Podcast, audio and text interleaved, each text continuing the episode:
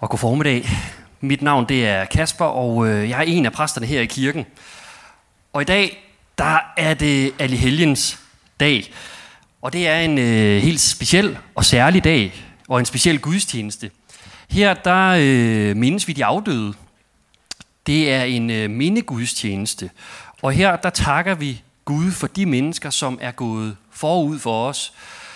Både de mennesker, som øh, er helt fra gammel tid og har båret troen videre, men også for de mennesker, som har stået os svær, os nær, og som vi nu har mistet, og som må leve videre uden. Og derfor så har vi også øh, inviteret de pårørende øh, til dem, som i vores menighed er døde i løbet af det seneste år, og øh, særligt velkommen til jer. Øhm, senere i gudstjenesten, der vil vi bruge tid på at mindes og tænde lys for dem og vores andre kager, øh, som vi nu savner. Så det er med andre ord en dag, hvor vi sætter fokus på døden, hvor vi sætter fokus på minderne, og hvor vi sætter fokus på håbet. Og alle helgen, den ligger altid her, første dag i november. Og den kommer på en måde på et helt perfekt tidspunkt. Fordi i naturen, der tager efteråret ligesom også til, og øhm, i november, der går vi ligesom over til vinter. Og så kommer der den her lyse himmeldag midt i det her jordiske mørke, som tager til på en måde, hvor vi mindes og glædes over og husker på dem, som er gået forud øh, for os. Og som Morten også var inde på lige i sin indledning, så forveksles helgen også øh, med en anden højtid, som for nylig også har vundet stor indpas øh, eller udbredelse i Danmark, nemlig Halloween. Øh, og de handler begge to også om døden. Og ordet Halloween er egentlig en sammentrækning af det engelske All Hallows Eve, som så bliver til Helgen, ikke? Men selvom der er sådan en øh, sproglig, øh, hvad kan man sige, øh, et sprogligt fællesskab øh, og et, et fælles kristent ophav, så har de altså forskellige baggrund og oprindelse. Øh, Halloween er egentlig sådan en, øh, har oprindeligt rødder i sådan en før kristen keltisk skik ved navn Samhain, sådan en slags nyårsfest, hvor kelterne omkring den 31. oktober fejret enden på det lyse halvår og så begyndelsen på vinteren. Og på den her sidste dag i året, der mente man, at portene til dødsriget stod åbne, og at de afdøde stjæle stod op af graven. Og siden da er højtiden så blevet overtaget i USA, og at den er blevet kommersiel, og så har den vundet indpas her i Danmark. Men selvom der er lighedspunkter, øh, så er der altså et stykke fra Halloweenfest med dens uhygge og monstre og genfærd osv., og så til kirkens allehelgensfejring, hvor man øh, mindes de troende, øh, forbillederne, øh, de troendes forbilleder og de døde med fokus på sorg, på glæde og på håb. Men nu skal vi ikke øh, fortabe os i de her sammenligninger. Vi skal bede en bøn, og så øh, lad os øh, begynde prædiken sammen. Himmelske Gud og Far, tak fordi at du er med os midt i det mørke, som kan ramme os, når vi mister og når vi sørger. Jeg beder dig om, at dit lys må skinne ind i vores mørke. Jeg beder dig om, at vi i dag må også må give plads til sorgen og sige, at den er okay, men at du også samtidig må møde os med håb og med opmundring. I Jesu navn. Amen. I dag der mødes vi her i kirken øh, som mennesker, der har døden inde på livet. Og nogle af os har mistet en, der stod os nær i året, der gik. Og for andre, der ligger tabet måske længere tilbage. Og i dag, der mindes vi i stort set alle landets kirker, mennesker, der på vidt forskellige måder har været en del af livet. Og set på den måde, så er øh, dagen i dag, alle helgens dag, nærmest en øh, national sørgedag. Og jeg tror, at det er vigtigt at give sorgen plads øh, og rum, såvel i kirken som i det liv, man lever til, til dagligt. Øh, fordi det er jo i dagligdagen, øh, at sorgen og savn, og savnet især øh, rammer, når der er øh, situationer, eller duft, eller ord, lyde, øh, Øh, musik eller stemninger eller sådan noget i den stil, der pludselig vækker minderne til live, og så river op i det sorg, som ikke øh, bare læses, øh, fordi at øh, tiden er gået. Og man kan måske se på sorgen sådan på to måder. Man kan måske se på sorgen som en tunnel, man skal igennem, eller som et landskab, man skal lære at vandre i. Og jeg tror, at vi skal i retning af det sidste. For tiden, den læger ikke bare alle sorg. Og i vores kultur, der har vi måske sådan en forestilling om, at øh, vi skal lægge tabet bag os og komme videre sådan relativt hurtigt. Og øhm, det tror jeg i virkeligheden er en ekstra plage oven i den, at vi allerede har mistet for mange mennesker. For når vi mister en, vi elsker, så er vi ikke længere den samme som før tabet. Øh, det er som om, vi mister en del af os selv. Næsten som om man får en amputation.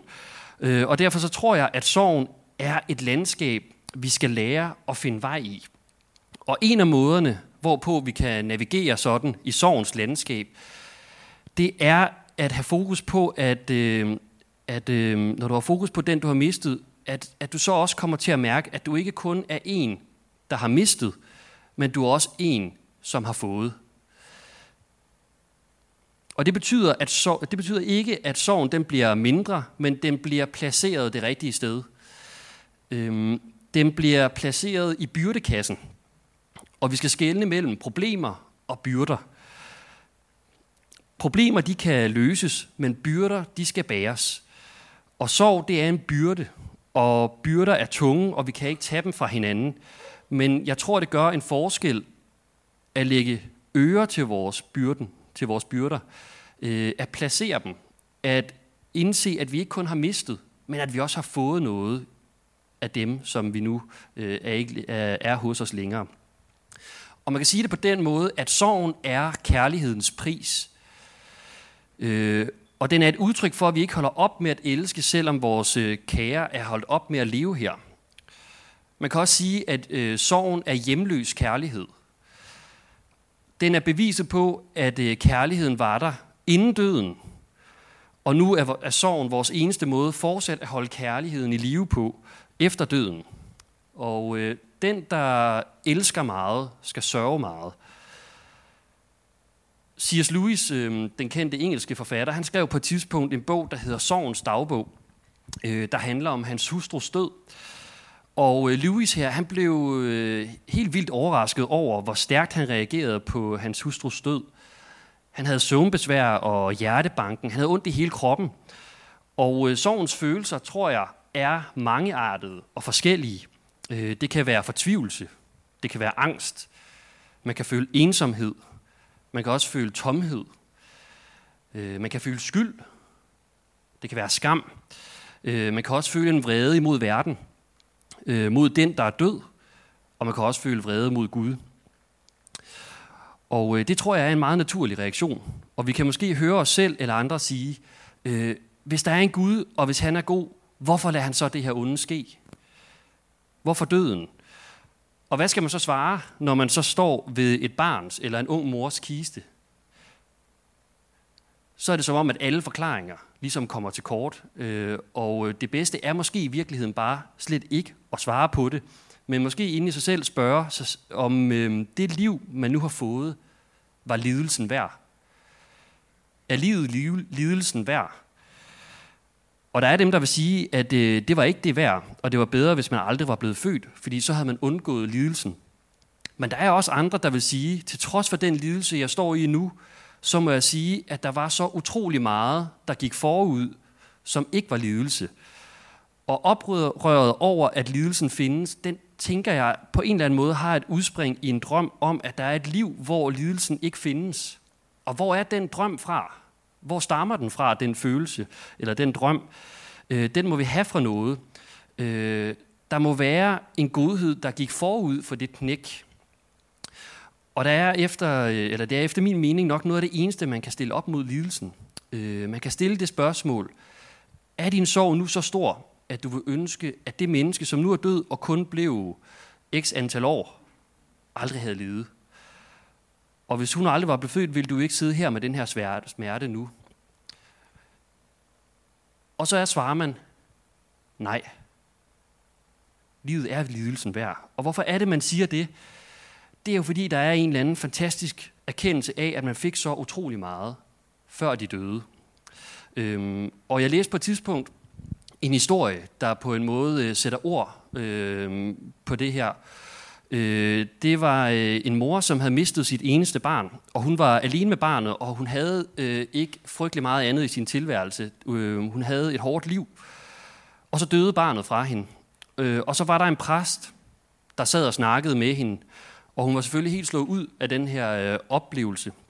Men så spurgte præsten, øh, hvad de så skulle synge i kirken. Og så sagde hun, øh, vi skal synge op alt den ting, som Gud har gjort fra salmebogen. Og det er jo sådan øh, ret meget at skulle synge sådan en lovprisningssang, øh, en lovprisning af skaberværket, når man har mistet sit barn. Og så spurgte præsten, øh, hvorfor at de skulle synge lige præcis den sang. Og så sagde hun, fordi der i et sted står i sangen, det mindste han har skabt er stort. Det mindste han har skabt er stort. Og det vil sige, at hun havde haft fem år med det barn, og det er det største, hun nogensinde har oplevet. Og så forstod hun, hvad det betød, at selvom livet slukkes igen, så er det mindste, han har skabt, så stort, at jeg aldrig kommer ud af, at det barn var mit elskede, og at det var til. Og det er hendes erkendelse, det er ikke min. Men hun havde virkelig lov til at sige det. Øh, og derfor så vil jeg til enhver tid sige, at livet er lidelsen værd. Øh, at prædike er at tale intetheden imod. Og det vil jeg øh, stå fast på også. I 2018, der blev øh, vedvarende sorg antaget som en diagnose af WHO, øh, som vi blev bekendt med under corona og sådan noget. Øh, og det gode spørgsmål, det er jo så, om, øh, om det om sider vil give mennesket i sorg et frirum. Eller vil det tværtimod opstille nye krav om, hvordan man sørger rigtigt. Øh, bliver sorg noget, vi skal leve op til? Og hvad med dem, der sørger for lidt? Øh, hvis jeg nu ikke sørger nok, har jeg så ikke virkelig elsket mine kære? Øh, og hvad, hvis, hvad skal jeg egentlig trøstes af i den her situation, når jeg er i sorg? Øh, det kan gå hen og blive sådan lidt udsigtsløst. Hvad har jeg egentlig at håbe på? Og i den øh, evangelietekst, som hører til alle helgen, og som vi også skal være sammen om i dag, der samler Jesus sine disciple om sig. De kan høre ham, og øh, de ser hans blik, mens han står og taler på dem, på, øh, til dem på sådan en stor bakkeskroning i Israel, i Galilea, med udsigt over Genesarets sø. Og det er der, han holder den berømte bjergprædiken. Øh, og øh, der adresserer han på smukkeste vis nogle af de spørgsmål, som man kan være optaget af i sorgen. Så lad os læse fra øh, Matteus evangeliet, kapitel 5, vers 1-12. Da Jesus så skarne, gik han op på bjerget og satte sig, og hans disciple kom hen til ham. Og han tog til ord og lærte dem. Salige er de fattige i ånden, for himmeriget er deres. Salige er de, som sørger, for de skal trøstes. Salige er de sagtmodige, for de skal arve jorden. Salige er de, som hungrer og tørster efter retfærdigheden, for de skal mættes. Salige er de barmhjertige, for de skal møde barmhjertighed. Salige er de rene af hjertet, for de skal se Gud. Salige er de, som stifter fred, for de skal kaldes Guds børn. Salige er de, som forfølges på grund af retfærdighed, for himmeriget er deres. Salige er I, når man på grund af mig håner jer og forfølger jer og lyver jer alt muligt ondt på.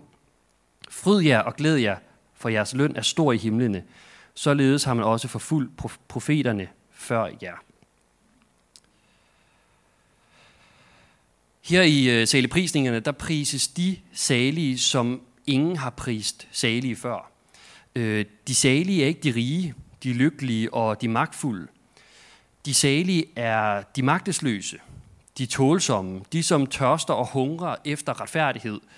Det er de fattige i ånden, som ikke betyder svagt begavet, men er alle dem, hvis sag ligger i Guds hånd. Øhm, han kalder med andre ord alle dem ind, som er udenfor. Men Jesus siger her, at dem, der er salige, at dem, der er Gud og som er hos Gud, at de netop ikke har kvalificeret sig øh, ved deres overskud og deres gode gerninger og alt det, de har udrettet. Han siger, I har allerede del i Guds rige. Øh, og det siger han til dem, som står og trykker sig lidt ude i udkanten af forsamlingen, og ikke rigtig ved, om de øh, hører til. Der siger han til dem, I er salige. Øh, og hvad vil det egentlig sige? Vi hører jo det her ord salig ni gange i den her tekst, øh, som betyder lykkelig, en der skal glæde sig, en som Gud velsigner, en Gud har godt nyt til. Et saligt menneske er en, der har, får lykken udefra på grund af noget andet. Øh, de får den givet. Øh, det tilfører situationen, og de kan overvinde det. Øh, og den her forståelse af salig i øh, saligprisningerne, det synes jeg gør en stor forskel for, hvordan vi forstår den her tekst. Øh, øh, om hele gruppen af sælgeprisningerne, så gælder det, at betydningen er ikke, Øh, særlig af de mennesker, der gør X, for de vil modtage Y. Øh, som om, at det er sådan en øh, automat, hvor du gør noget for at så få et udbytte. Øh, meningen er altså ikke moralsk, eller at øh, sådan formane til en bestemt adfærd. Tværtimod bør man læse den som noget allerede givet, og hvordan den gave påvirker det enkelte menneske. Se på den glæde og og lykke hos de mennesker, der har eller vil få. Øhm, og det er her, at de gode nyheder findes. Øh, der møder vi egentlig det, som vi har brug for på alle helgens dag, når vi på den ene side sidder med sorgen over dem, vi har mistet, og på den anden side måske også den angst, øh, der kommer, når vi nu også rykker et skridt nærmere døden. Og hvad er det? Jo, det er jo håbet. Håbet om, at vi og vores døde er i Guds hånd, både på den ene og den anden side af døden. Særligt er de, som sørger, siger Jesus. Sådan et øh, udsagn, det kan jo kun give mening, når det ses i lyset af det løfte, der følger med, for de skal trøstes. Særligt er de, som sørger, for de skal trøstes. Det er med andre ord håbet i fremtiden, der kan give os salighed i nutiden.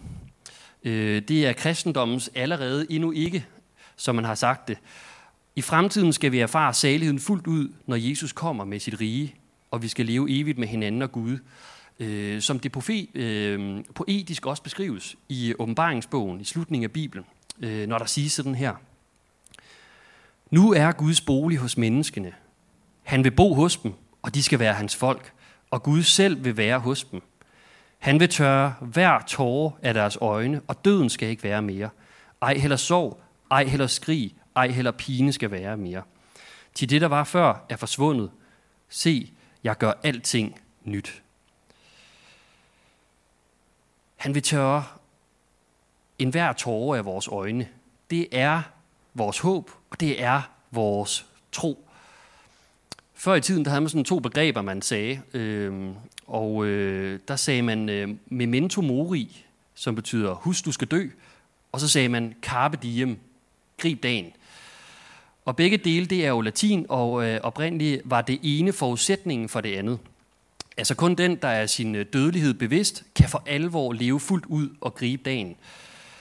Og i dag, der tror jeg i høj grad, at vi har øh, fortrængt fortrængt memento mori, altså øh, at vi skal huske døden, og vi er lige, lige optaget af, at vi skal gribe dagen og leve i nuet. Og det kristne håb om et evigt liv er måske fortrængt af forestilling om, at døden det slutter med ingenting. Og hvis det er forestillingen, altså at der kun venter mørke og tomhed, tomhed forude, øh, og man ikke mener, der er mere at se frem til, så er det forståeligt, at døden den fortrænges. Øh, det sker jo også i sproget, ikke? Altså, øh, vi dør ikke, men vi går bort. Vi øh, får fred. Vi sover ind. Øh, men tro er trøstet sorg. Tro er trøstet sorg. Det skriver øh, Anna-Sophie Seidelin. Og tro er trøstes øh, sorg, forstået på den måde, at Gud han har åbnet sin evighed for mennesker. Trøst, det betyder øh, tillid, håb, fortrøstning, hvad der tjener til sådan at øh, lindre og mildne en sorg, frygt, lidelse, ulykkelige eller uheldige omstændigheder. Det er sådan, det beskrives i den øh, danske ordbog. Øh, trøst. Så trøst, det er altså tillid, og det er håb. Øh, man giver nogen håb, fordi de får tillid til, at det, man siger, ikke bare er ord, men virkelighed. At det evige liv med Gud er virkelighed. Og med det udgangspunkt kan vi glædeligt huske på døden og dermed gribe dagen og nuet. Øh, for døden er ikke et punktum, men en ny begyndelse for et nyt liv i fællesskab med Gud begynder. En af de ting, øh, som dog kan udfordre os, tænker jeg, øh, når vi så tænker på døden og de døde, det er, at øh, vores hjerte kan anklage os. Øh, måske tænker man på det, man ikke nåede at få sammen. Øh, man kan næse tanken om, at nu er det for sent. Øh, og det kan komme sådan en skyldfølelse. Øh, kunne jeg have gjort noget andet? Øh, noget mere? Vores hjerte kan anklage os. Og øh, Søren Kierkegaards bror, Peter Christian Kirkegaard, han var biskop i Aalborg på den tid. Og han brugte hele sin sidste tid, inden han døde, på at tage rundt til alle, han havde hjulpet. Øh, alle, han havde døbt børn for, og til alle, han havde videt. Og han opsøgte dem for at sige undskyld. Hans hjerte anklagede ham. Han følte, han ikke havde slået til. Men hans søn, som øh, i øvrigt var skizofren øh, hele sit liv, han havde et af sine øh, lyse øjeblik, øjeblikke ved øh, farens gravsten. For han fik påsat det skriftet fra øh, Johannes første brev, hvor der står, Gud er større end vores hjerte. Gud er større end vores hjerte. Og det er for mig at se et øh, centralt skriftet. Vores hjerte kan anklage os, og det gør det ofte på dødslejet, både for den døende og de pårørende. Og mange mennesker er fulde af selvbebrejdelser, når døden nærmer sig. Og vi skal alle forsone os med, at det var så det, og var det nu godt nok? Skønnede vi nok på det, som var? Og kristendommens svar er, at der kommer en dom, og at ingen vil kunne bestå prøven. Øh, vi er på en måde alle sammen under dom, alderdom, sygdom, og livsregnskabet skal til sidst gøres op. Vi har alle gjort fortræd, vi har alle svigtet, vi har alle såret. Men, og det her det er så det befriende men, Gud har sendt sin søn for at zone vores svigt. Øh, og Grundtvig han siger, øh, din dommer har ført din sag. Så dommen er afskrevet af dommeren selv. Og det er utrolig smukt, og viser dybest set det, at Gud er større end vores anklagende hjerte. Men sorgen den går heller ikke over, og øh, afskeden med de døde, den bliver også sådan ved med at tage på os. Men Jesus han siger øh, det her, som vi hørte fra øh, bjergprædiken, salige er de, som sørger, for de skal trøstes. Og mennesker, de øh, græder og sørger, og det forklejnes på ingen måde i det nye testamente. Øh, der er plads til sorgen, fordi sorgen er en del af livet. Og en af de mest tankevækkende vers i Bibelen i forhold til sorg, det er også det korteste i det nye testamente. Og øh, derfor er det godt at have som yndlingsvers, fordi man kan huske det. Og det er fra Johannes evangeliet, hvor der bare står, Jesus græd. Punktum. Øh, og det er interessant, at det er indrammet som et vers. Jesus græd. Punktum. Altså det må have været så vigtigt for dem, som har skrevet det, at det ligesom stod alene. At der ikke stod alle mulige andre bisætninger, men der bare står, Gud græd. Jesus græd. Og så må man ligesom stoppe op, pause, og så prøve at forstå omfanget af det, at min Gud han græder. Øh, det er ligesom ikke hverdagskost for guder at græde. Og øh, det er markant, at vi i den grad får lov til at se ind i Guds sårbarhed. Vi får lov til at se helt derind, hvor vi endda sjældent ser andre mennesker. Og derfor er der noget enormt smukt i den tanke, at Gud græder. Og for mig at se, så er det at græde jo på en måde at give slip på kontrol. Den Gud, som er almægtig, giver slip på kontrol ved at græde, og er afmægtig på en måde. Øhm, han giver slip på kontrol, på vrede eller sorg, og det viser i virkeligheden Guds menneskelighed, at han græder. Øh, det er befriende at bekende sig til en Gud, der tør at græde. Øh, fordi så er han ikke længere kun den almægtige og ophøjede Gud. Han kan bevæges, han kan røres, han kan græde for os og med os. Han deler vilkår med os. Og jeg tror, det er det, der er vigtigt at få kommunikeret, at Jesus græd her. Øh, fordi han vil gerne have med mennesker at gøre. Han vil gerne stå i venskabs- og kærlighedsrelation til mennesket. Han vil gerne markere, at han deler vilkår med os, at han møder os, sørger med os, forstår os. Og kristendommen er kommet sorgen i forkøbet på den måde, at sorgen er trøstet, som Anna-Sophie Seidelin skrev der. Øh, vi ved, at alt, hvad vi ejer, skal vi miste. Øh, også hinanden, også livet. Øh, men når Grundtvig skriver, som han for eksempel gør i Hilder frelser og forsoner, så, gør, så giver øh, opstandelseshåbet og ordet om det evige liv os trøst. Øh, og jeg vil læse de her ord fra øh, Hilder frelser og forsoner, øh, hvor øh, Grundtvig skriver sådan her. Skønt jeg må som blomsten visne, skønt min hånd og barm må isne, du, jeg tror, kan det så mage, at jeg døden ej skal smage. Du betalte syndens sold. Ja, jeg tror på korsets gode. Gør det frelser af din nåde. Stå mig bi, når fjenden frister. Ræk mig hånd, når året brister. Sig, vi går til paradis. Gud, han kan indgyde håb selv for den håbløse. Og selv der, hvor det synes som et uopretteligt tab, hvor sorgen den er afgrundsdyb, der kan Gud, den Gud for hvem alting er muligt, få selv det dybeste mørke til at lyse op med håbet om opstandelse og evigt liv. For Jesus han sagde, salige er de, som sørger, for de skal trøstes. Salige er de, som sørger, for de skal trøstes. Lad os bede en bøn sammen. Herre Gud og Far, øh, tak fordi vi kan mindes dem, som er gået forud for os som troens forbilleder, og dem af vores kære, som nu er døde. Vi har alle en, vi savner, og tak fordi du lader solen skinne ind i graven. Tak for håbet om en fremtid i dit øh, lysfyldte rige. Og nu beder vi dig, at du vil lade det håb hjælpe os gennem hårde dage, hvor vi har svært ved at bære vores længsel og hjemløse kærlighed. Vær hos os, når vi græder. Lad vores hjerter finde ro i den trøst, at de døde er hos dig. Vi husker dem endnu, men en dag så er de glemt. Men du husker for os alle, her. Slægt efter slægt er de døde i din hånd. Giv dem og giv os alle en glædelig opstandelse. Gør os glade i håbet, tålmodige i trængslen og udholdende i bønden. Amen. Amen.